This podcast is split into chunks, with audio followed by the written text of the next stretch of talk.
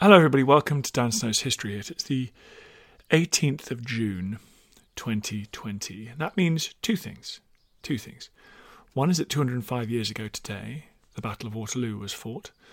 Napoleon Bonaparte's French army was defeated by a powerful coalition of the Duke of Wellington's British and Allied army and the Prussians under Marshal Blucher, the decisive end of the Napoleonic War. Napoleon would be dispatched as a prisoner exile to the tiny island of St. Helena, one of the most remote places on earth, guarded over by a British garrison for the remaining years of his life. It also means that five years ago, this week, I launched the History Hit podcast. It seems like yesterday that I sat in a hotel room. I think it was in Belgium. It was during the reenactment of the Battle of Waterloo. I was there with my dad, and I decided to interview my dad, who's got great passion for Waterloo, about that battle, and we broadcast that as the first podcast.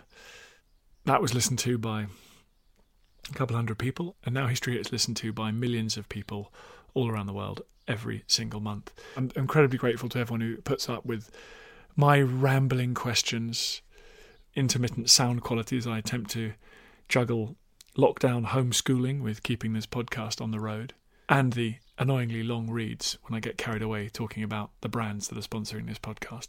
So thank you so much for your loyalty. Thank you for listening. I've said it before and I'll say it again. It is the greatest honour of my life doing this podcast. I get to meet the world's greatest historians. I get to go and visit extraordinary places in order to transmit those stories and those ideas to you guys listening to this wherever you are. It's always wonderful to meet you when you come up to me on the street. I always get kind of slightly shocked because I still can't believe anyone's actually listening to these. So when I meet actual humans who come up to me in the actual flesh and tell me about a, a real life situation in which they've listened to history, it's always very, very weird. This episode is Returning to Waterloo. There's a young historian called Zack White who set up a project called Voice to the Battlefield, an oral history project. It features just over 40 readings of eyewitness testimony from the campaign, other PhD students, historians, curators, all sorts of people. And in this episode of the podcast, I talked to Zack about the battle, but also about the oral history, the stories that have been left behind, men and women in and around the battlefield who have left an account of that extraordinary day. And we're going to hear from some of his colleagues, some of the people reading out these great sources. If you want to watch our documentary about the Battle of Waterloo, on our fifth anniversary, our fifth as a fifth birthday present to us, you go finally to History Hit TV. like I ask you all the time, you get a History Hit TV where you can access a documentary on Waterloo, all of the back episodes of the podcast, in case any of you have a burning desire to listen to five years worth of this, and also hundreds of other history documentaries. You can go there and become a subscriber and support everything we're trying to do here. Pretty tough times at the moment for everybody. History Hit's battling through and I hope we're able to provide some relief and some distraction, some entertainment, information, context what's going on in the world at the moment. If you use the code POD1, P O D 1, you get a month for free and you get your following month for just £1, euro, or dollar. So uh, on our fifth birthday, maybe you could see your way to jumping across and checking out our subscription offer, see if you like it. In the meantime, everybody, here is Zack White talking about the Battle of Waterloo and its voices.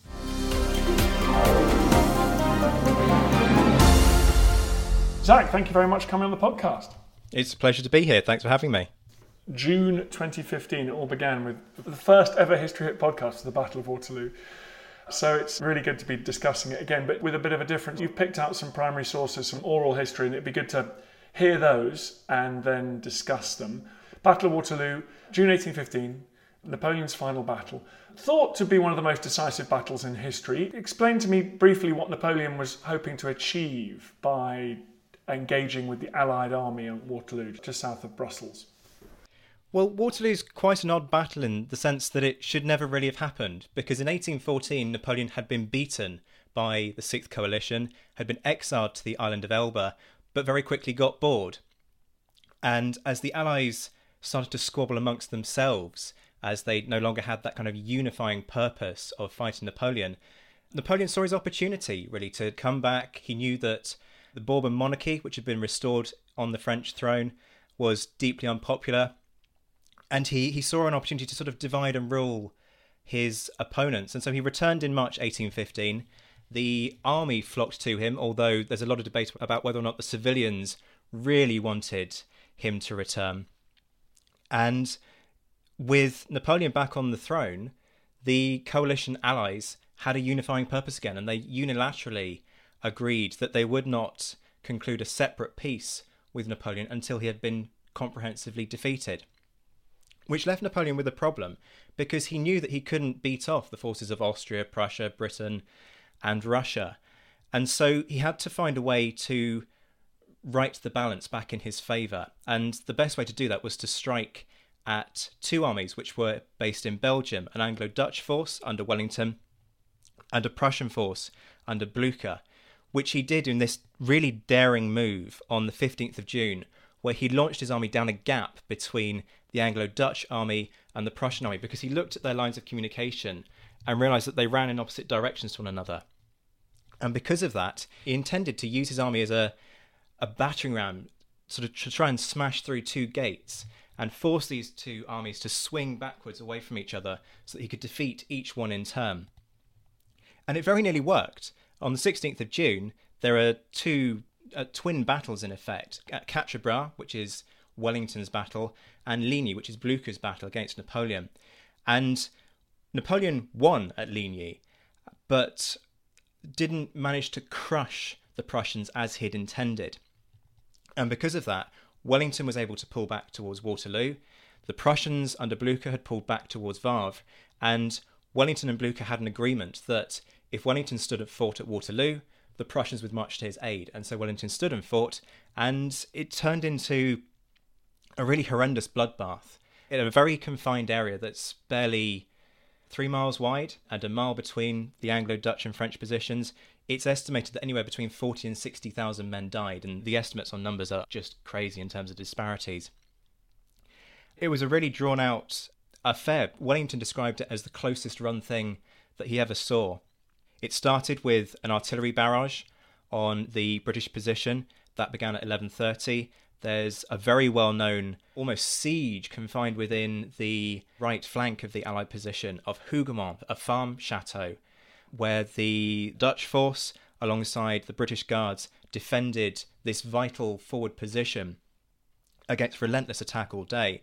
About one o'clock, Napoleon launched what was meant to be his main sort of hammer blow on the Allied centre, sending forward an entire corps under d'Erlon, about 12,000 men, to just smash their way through the Anglo Dutch lines, and it came very close to working. Zack, I want to stop you there because I can see you've got these wonderful oral accounts, and there's one that actually refers to d'Erlon's attack. So let's go through the battle now. You've given us the background. Let's go through looking at these accounts. You want to start with the one from Eamonn O'Keeffe from Merton College, Oxford, is reading an account by John Scott, who was a triangle player in the Black Watch. Quickly tell me what a triangle player is, and also just tell people about the regiment that is the Black Watch.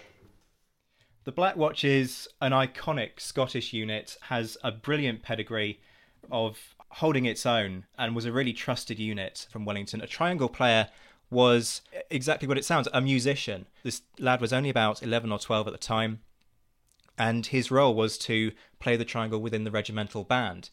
And a lot of bandsmen were, as Eamonn's work has shown, actually used not to play music during battles to try and drown out the cries of wounded, but instead were there to act as stretcher bearers to carry the wounded away. But this 11 year old clearly couldn't carry anyone away, so he was just sort of left to his own devices over the course of the battle. Right, let's hear from him now. I was brought up in the army and was in Belgium in June 1815. What I had to do was play the triangle. I was in the Black Watch, but my arms weren't much just a pistol and a small sword. Quatre Bras was a good deal worse than Waterloo, in my opinion. My father spoke Gaelic as well as English, and a lot of the Black Watch spoke Gaelic. But Wellington said he would not have it, for by the living God he would have every man speak English. After the Battle of Quatre Bras, we got a rest, and then we had to march to Waterloo. About eleven o'clock on the night of the 17th of June, it commenced to rain heavily, the rain poured as hard as it could, and what a night that was. It was in a potato field we were in, but I wrapped my cloak around me and got a good sleep. I remember I lay just on the side of a little bank, and the water was running down on both sides of me, while in the morning there were two inches of mud around us. At daylight we were up, and each of us got a glass of rum and a ship's biscuit. As for the battle, I remember very little. It was nothing but fighting and excitement. All day long the fighting went on, but the smoke hung so thick around us that we could see little. There was nothing but firing and shouting on all sides. I was not frightened. I was too excited for anything. I played my triangle and shouted Scotland forever till I was hoarse and could scarcely speak a word. I never got a scratch, but I think it must have been my height that saved me. I was so little that I had not much risk to run. So there we go. That was Eamonn O'Keeffe from Merton College Oxford reading John Scott's words. Interesting to remind ourselves. Well, first of all, it was an Allied army, so there's lots of German units, Dutch, we'd now call Belgian. But even within the British army, there was a huge preponderance of Irish and Scottish troops, weren't there? There absolutely were. A chap called Jim Deary at Maynooth University in Ireland has been doing some brilliant work on this, and he's found that even within the regiments that were named as English regiments, there were about a third of troops who were recruited from Ireland.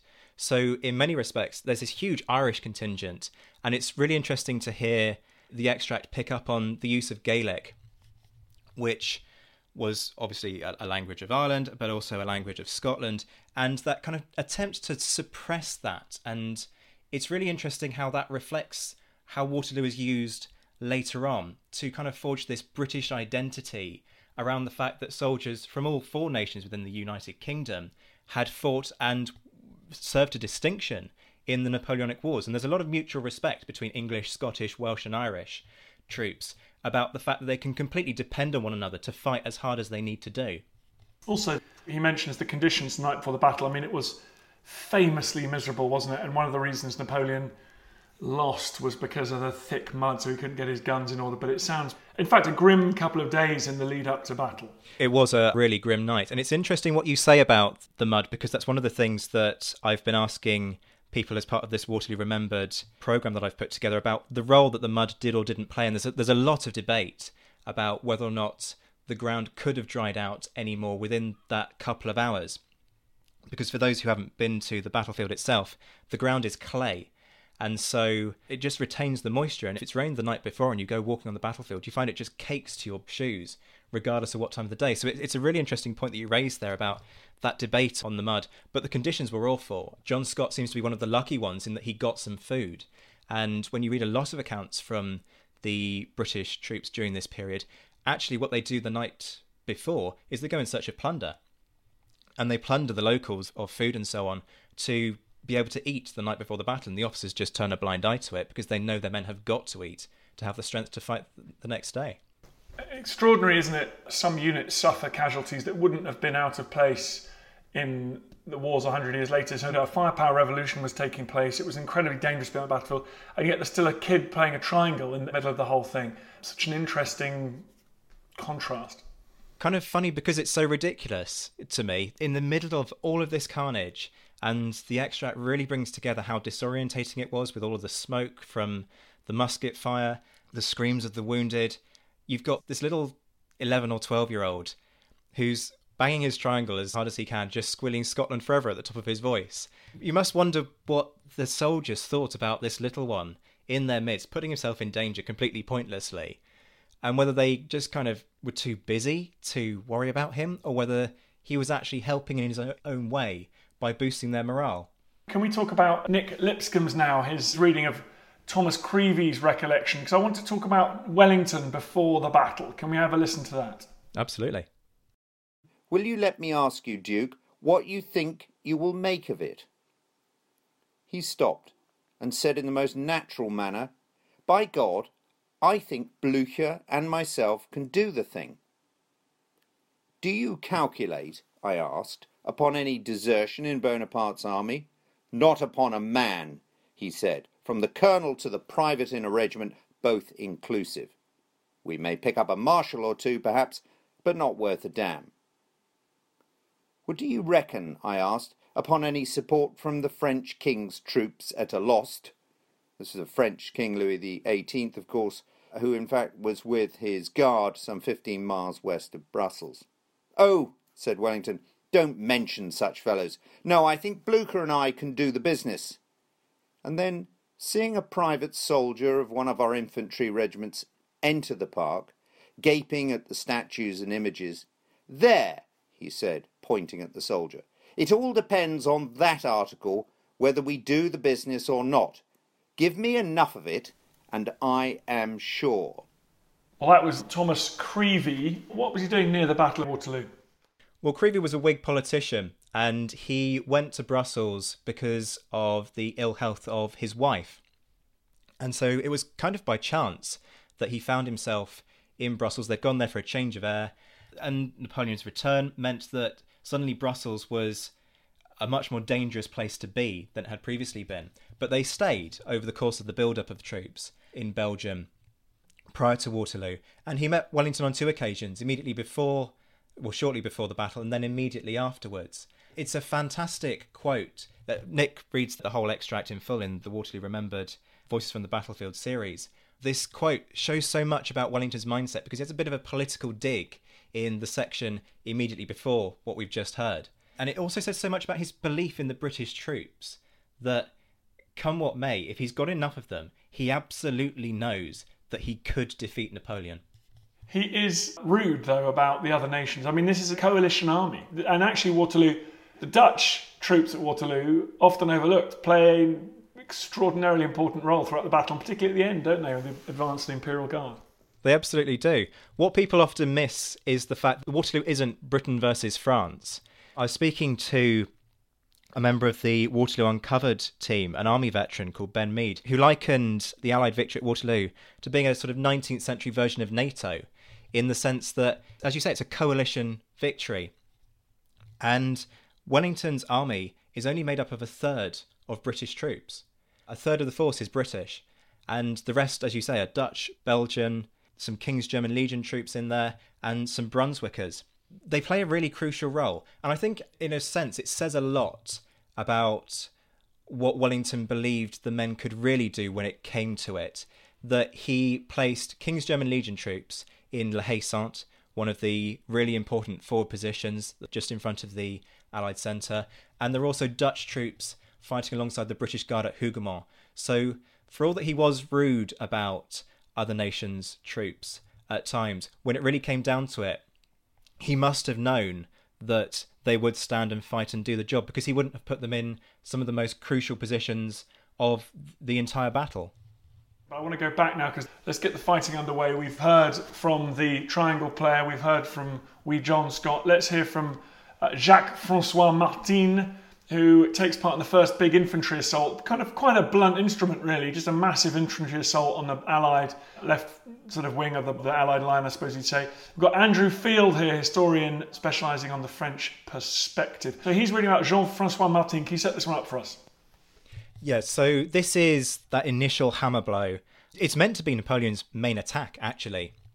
It's meant to end the whole battle in one decisive move. And he sends an entire corps under d'Erlon, somewhere in the region of 12,000 men, in this vast column. Effectively, we call it a column, but in effect, it's a sort of a rectangle that's just used to smash its way forward by being able to soak up the punishment of artillery fire and musket fire and keep on coming. And that kind of unnerving effect is meant, and in many cases, is very successful at just pushing back whatever stands in its way. It sort of got this irresistible momentum to it. It had never worked, interestingly, against British troops over the course of the Peninsular War between 1808 and 1814, but it had worked across Europe. And so Napoleon tried it again.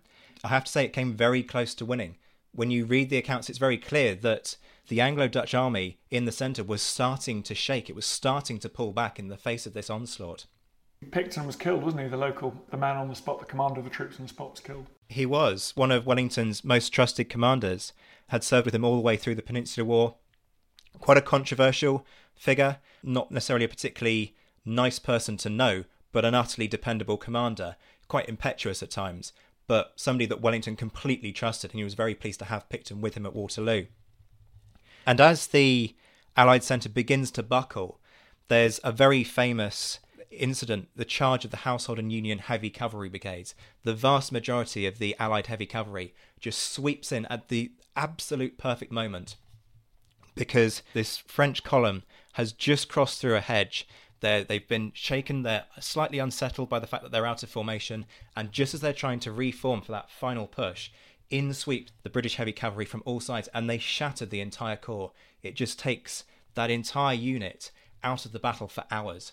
One of the best uses of cavalry in British history, but quickly tipped over into one of the worst. Let's hear from Jacques Francois Martin. Hey, I'm Don Wildman, and on American History Hit, my expert guests and I journey across the nation and through the years to uncover the stories that have made the United States. From first flight to first ladies, from stitching the Star Spangled Banner to striking gold in California to shooting for the moon with Apollo. We've got you covered. Catch new episodes of American History Hit, a podcast by History Hit, every Monday and Thursday wherever you get your podcasts. There's never been a faster or easier way to start your weight loss journey than with PlushCare. PlushCare accepts most insurance plans and gives you online access to board-certified physicians who can prescribe FDA-approved weight loss medications like Wegovy and Zepbound for those who qualify. Take charge of your health and speak with a board-certified physician about a weight loss plan that's right for you. Get started today at plushcare.com slash weight loss. That's plushcare.com slash weight loss. plushcare.com slash weight loss. Looking for the perfect gift to celebrate the moms in your life? Aura frames are beautiful, Wi Fi connected digital picture frames that allow you to share and display unlimited photos. It's super easy to upload and share photos via the Aura app. And if you're giving an Aura as a gift, you can even personalize the frame with preloaded photos and memories. And also remember, when using messaging apps, they shrink the photos. You cannot print those out. You cannot blow them up. This is high quality imagery going to one of the most important people in your life. The Aura app is super easy to set up, takes about two minutes, and you're going to love it. There's free unlimited storage, add unlimited photos and videos, and invite as many people as you want to a frame. Right now, Aura has got a great deal for Mother's Day. Listeners can save on the perfect gift by visiting auraframes.com to get $30 plus free shipping on their best selling frame. That's A U R A frames.com. Use code Dan Snow at checkout to save. Terms and conditions apply. We were in column at the moment the order arrived to climb the position and to seize, with the bayonet, the English batteries and anything else that offered resistance. The ridge line bristled with their cannon and was covered with their troops. It appeared impregnable. No matter, the order had arrived, the charge was beaten, the shout of Vive l'Empereur came from every mouth, and we marched ahead in close ranks, aligned as if on a parade. I can attest to the fact that at this critical moment I did not see a single cowardly thought painted on the faces of our soldiers. The same ardour, the same gaiety shone there as before. However, the shot had already killed many, and this promised that the carnage would be terrible when we arrived on their guns. Death crept upon us from every side. Entire ranks disappeared under the case shot, but nothing could stop our march. It continued with the same order as before, with the same precision. The dead were immediately replaced by those who followed. The ranks, although becoming thinner, remained in good order. Finally, we arrived on the height. Now we could reap the reward of such bravery. Already the English began to give way. Already their guns retired at the gallop. A hollow road, lined with hedges, was the only obstacle which still separated us from them. Our soldiers did not wait for the order to cross it. They rushed over it, jumped over the hedges, and broke rank ranks to run on against the enemy. Fatal carelessness. We were forced to get them back into order. We held them back in order to rally them. At the moment that I succeeded in pushing one of them back into the ranks, I saw him fall at my feet from a sabre blow. I turned round quickly. The English cavalry had charged us from every direction, and we were cut to pieces. I only had time to force myself into the crowd to avoid the same fate. So that was Andrew Field reading Jacques Francois Martin, his account describing that big attack in the early afternoon. Pretty extraordinary account, that one, isn't it? It's incredibly vivid, and I think it's a really good way to start to reflect on the human toll. Because that's what's so fantastic about studying the Napoleonic Wars that you've got so many very honest quite moving and touching eyewitness accounts from Waterloo, but from the entire conflict due to increases of literacy and so on during this period. And this gives us a really clear sense of the raw fear that must have gone through that entire unit as they saw what was coming at them and just knew that there was nothing they could do. And it says so much about their reaction that Jacques Francois' only defense in this situation is to just throw himself into the desperate huddle and hope that he doesn't get hit by a saber blow. And then the British cavalry overreach. They charge off towards the French guns, and they in turn are counterattacked, and it's a bit of a disaster for the British cavalry in the end. There, the battle moves on. It starts to focus, as you mentioned earlier on, over on the western flank of the ally of the battlefield, but also another big, solid sort of farmhouse building, La Haye Sainte, right in the middle, a kind of huge anchor for the Allied army. And we've got another reading from Haley Stewart here from the University of North Texas. She's got Major George Baring, the famous major who was serving with the King's German Legion. Who was Baring and who were the King's German Legion? Baring was um, one of the more senior commanders within La Haye on the day. This is a beautiful account that we're about to hear. And the King's German Legion has a really interesting history that I explored with Haley in a specific interview on the KGL and, and their role within Waterloo. They were raised in Hanover when Napoleon moved into Hanover and people didn't want to be kind of drawn into Napoleon's armies. They wanted to serve with the British. They're another unit that has this really dependable reputation. Admittedly, that unit became kind of watered down as they weren't able to source new recruits from Hanover, and so they had to make up the numbers with deserters in some cases from the French army. But nonetheless, another unit that could be utterly trusted to hold the line and has a great reputation and was really respected by the British troops, which is quite rare because quite often the British rank and file were quite scathing about other nations, particularly the Spanish and sometimes the Portuguese. Let's hear from Haley now. Many of the men, although covered with wounds, could not be brought to retire. So long as our officers fight and we can stand, was their constant reply, we will not stir from the spot. It would be injustice to a skirmisher named Frederick Lindau if I did not mention him. Bleeding from two wounds in the head and carrying in his pocket a considerable bag of gold he had taken from an enemy officer, he stood at the small back barn door and from thence defended the main entrance in his front. I told him to go back, as the cloth about his head was not sufficient to stop the strong flow of blood. He, however, as regardless of his wounds as of his gold, answered, he would be a scoundrel that deserted you, so long as his head is on his shoulders. That was Haley Stewart from the University of North Texas reading out Major George Baring's account. The steadfastness of the rank and file really come through there. And La Haye Sainte was a brutal fight all, that went on all day and swung both ways. Wellington was very rude about his own troops. They were the scum of the earth, he said, and they were drawn from the lowest socioeconomic groups in late 18th, 19th century Britain and Ireland. Why did they fight? And in this case, you know, Germans, you know, probably fairly tenuous connection to, by this stage, the British king. Why did they fight so hard at Waterloo? I mean, it's just ferocious. They absolutely do. I think it says so much about the KGL, particularly at La Haye Sainte, that the reason that the farm falls is actually because they run out of ammunition. They can't get the ammunition for their guns, partly because the farm ends up being sort of slightly cut off. And they don't pull out when they've got a couple of rounds left. They wait until they've fired every last shot and they fight their way out with bayonets, which says so much about their tenacity. In terms of why do they fight, this is another really big, fascinating topic and something that I've been interested in for years. And I think it comes down to a few things. One is camaraderie between their comrades, that actually, as a unit, and particularly as a mess, they trust one another to keep fighting because they know that their collective survival depends on everybody doing their bit. In terms of loyalty, there's certainly a degree of loyalty to the unit and the unit's history.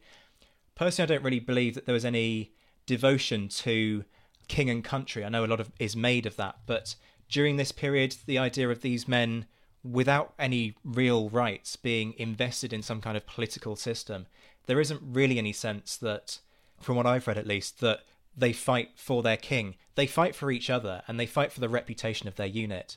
Well, we see the sort of climax the battle arriving after La Haye falls. Napoleon launches Imperial Guard up the hill. They are greeted by a barrage of musketry from the British Guards and some Dutch troops, and they break, and the battle is over. The French army retreats in chaos. Let's hear again from Nick Lipscombe, who's a historian, reading Thomas Creevey's recollections. Creevey, if you remember, was the Whig politician Zack's just been telling us about, he was in Brussels. And this is when he talks about what he thinks Wellington was thinking after the battle. The first thing I did, of course, was to put out my hand and congratulate him upon his victory. He made a variety of observations in his short, natural, blunt way, but with the greatest gravity all the time, and without the least approach to anything like triumph or joy.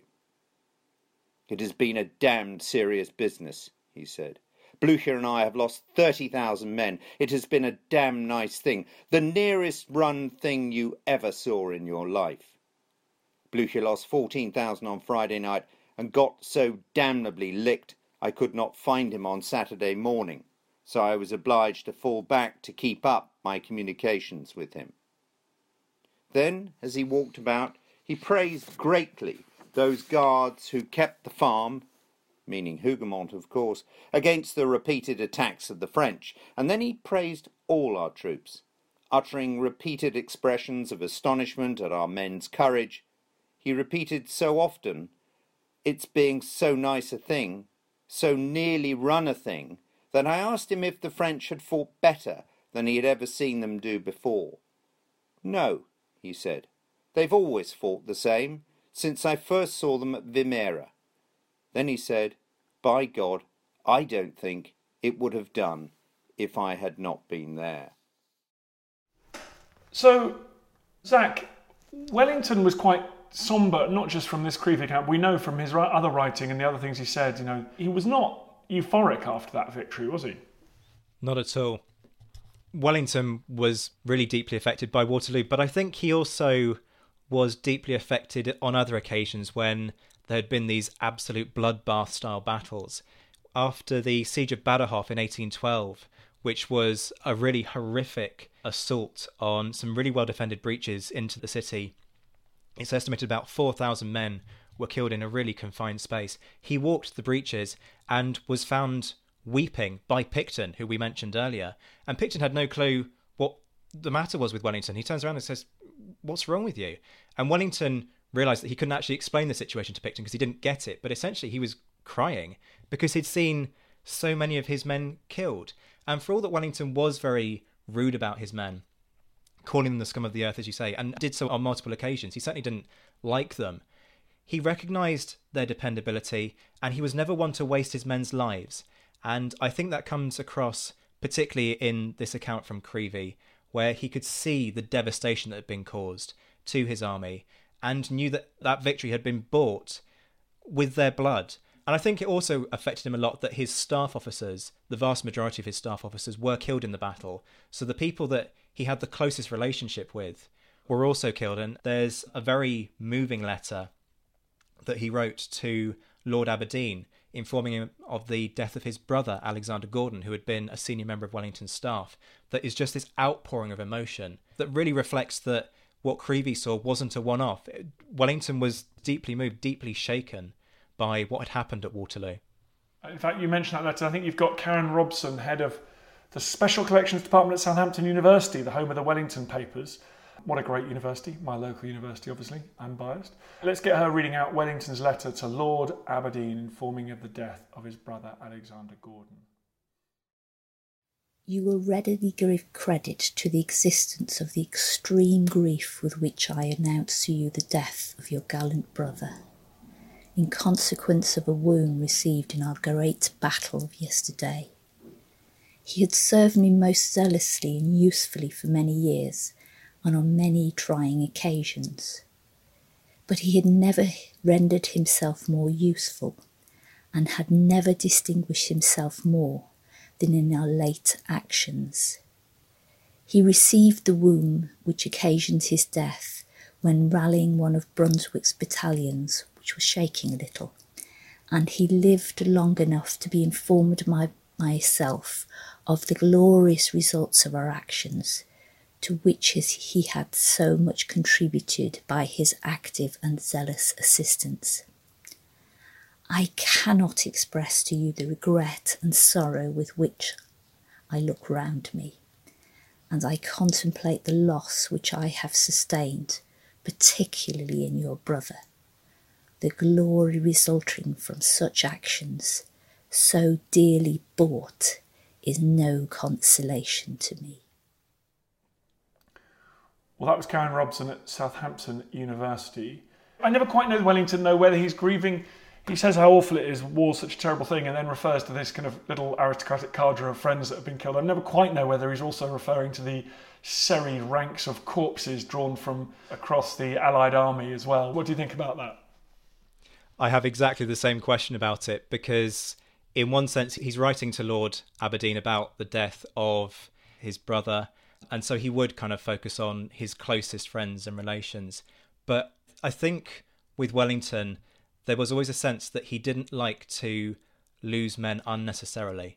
And a lot of the point about Waterloo is that he sat on the defensive waiting for the Prussians to arrive. And the reason that the entire French army collapses after the failure of the Imperial Guard assault is because the Prussians came crashing in on the French right flank at roughly the same moment. There'd been vicious fighting around Plancenoit for a lot of the afternoon, and it all kind of comes together. This is speculation, but I do wonder if Wellington disliked the fact that he just had to sit there and wait and soak up the punishment and knew there was nothing he could do until the Prussians arrived and until the balance tipped in his favour. But yeah, it's a really interesting point that you make about how it's not clear quite who he's mourning. But although he was definitely mourning the loss of his close friends, I think he also mourned the loss of so many of his army as well.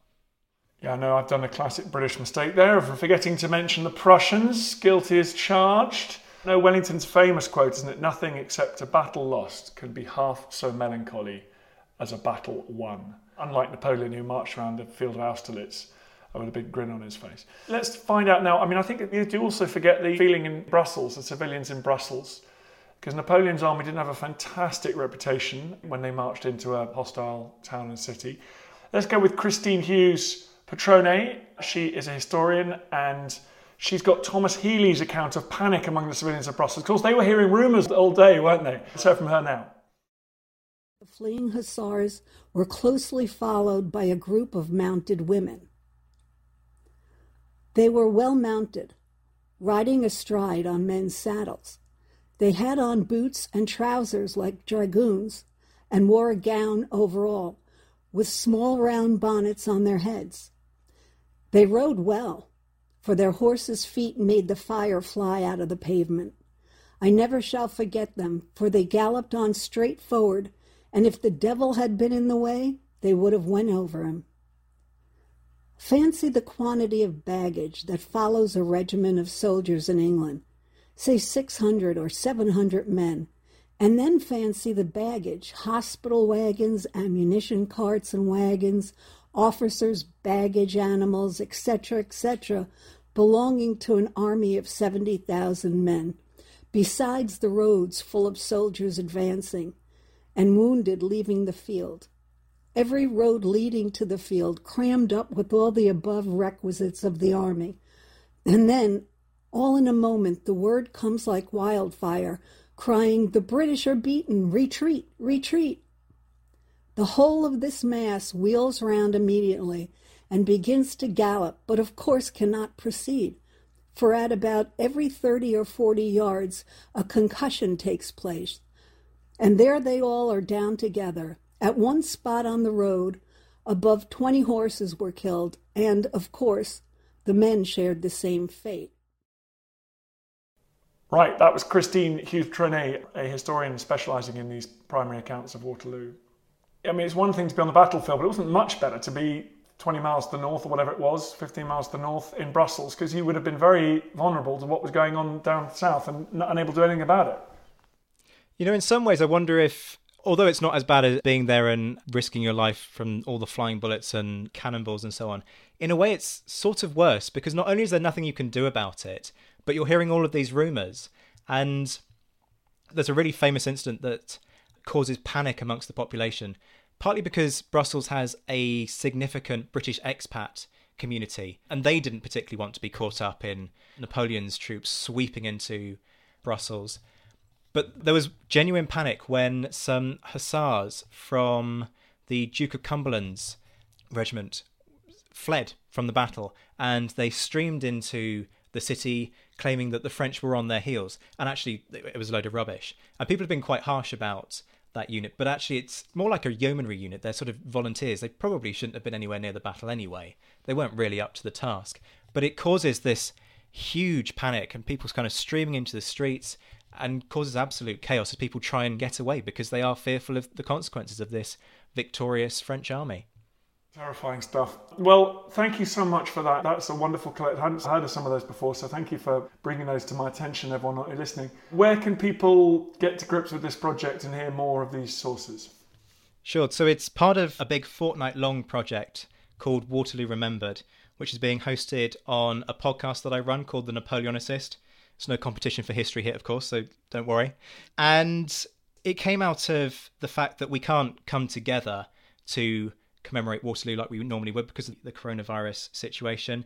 And so across 14 days, I've got interviews with a large number of experts from across the world, 10 in total, talking about all aspects of the battle things from the legacy of Waterloo to things like Waterloo Uncovered, which is this brilliant project that a charity that seeks to provide rehabilitation for armed forces veterans, carrying out archaeological digs on the battlefield itself, and a range of other things. I've also particularly emphasised the forgotten role of Prussians, King's German legions, and so on. So quite a, a big mix in there. But I really wanted to emphasise the human element within this project because for me it's always been about the human toll of war, whether it's on civilians or on soldiers. And so I put out a call initially on social media asking for people to read extracts from this period that really resonated with them, thinking I'd get, I don't know, 15. And in the end, 41 people responded. So we've got one for every five years since the Waterloo battle.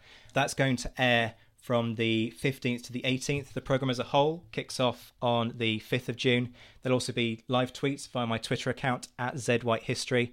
But the really great thing about this is that the Waterloo Association have said that they will support the project by live streaming a memorial service at 11 o'clock on the 18th via their YouTube page. So all you need to do is search Waterloo Association on YouTube, and that service will start at 11 o'clock.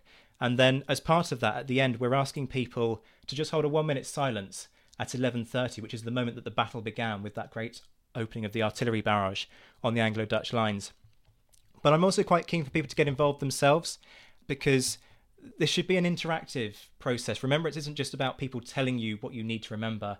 It should be about people sharing their own thoughts. So there is a room in the forum of my website, thenapoleonicwars.net, that has the full schedule across the 14 days, the 5th of June all the way through to the 18th, where they can find all of the details, but also crucially ask their questions, discuss points that are raised in the interviews, and share their thoughts on why Waterloo matters, share perhaps photos of their experiences of visiting the battlefield. If they have veterans' grave from Waterloo nearby, perhaps they can go and visit that grave. Obviously, taking care to socially distance in the process, and share those thoughts, whether it's through the forum at the napoleonicwars.net or just on social media, so Twitter using the hashtag Waterloo Remembered, so that we can all kind of come together in this conversation to remember the sacrifice of so many men during that campaign. Well, thank you very much, Zack White. Ambitious, big Waterloo anniversary plans. So, congratulations to you and your whole team and your network of historians. So, thank you for coming on the pod. It's been a pleasure. Thanks for having me.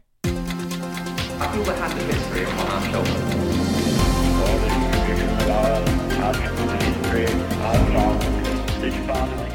Hope you enjoyed the podcast. Just before you go, bit of a favor to ask. I totally understand if you don't want to become a subscriber or pay me any cash money. Makes sense. But if you could just do me a favor, it's for free. Go to iTunes or wherever you get your podcast. If you give it a five star rating and give it an absolutely glowing review, purge yourself, give it a glowing review. I'd really appreciate that. It's tough world out there, law of the jungle out there, and I need all the fire support I can get. So that will boost it up the charts. It's so tiresome. But if you could do it, I'd be very, very grateful. Thank you. Thank you for listening to this episode of Dan Snow's History Hit. Please follow this show wherever you get your podcasts. It really helps us, and you'll be doing us a big favour. Don't forget, you can also listen to all of these podcasts ad free and watch hundreds of TV documentaries when you subscribe at historyhit.com slash subscribe. As a special gift, you can also get your first three months for just £1 a month when you use code Dan Snow at checkout.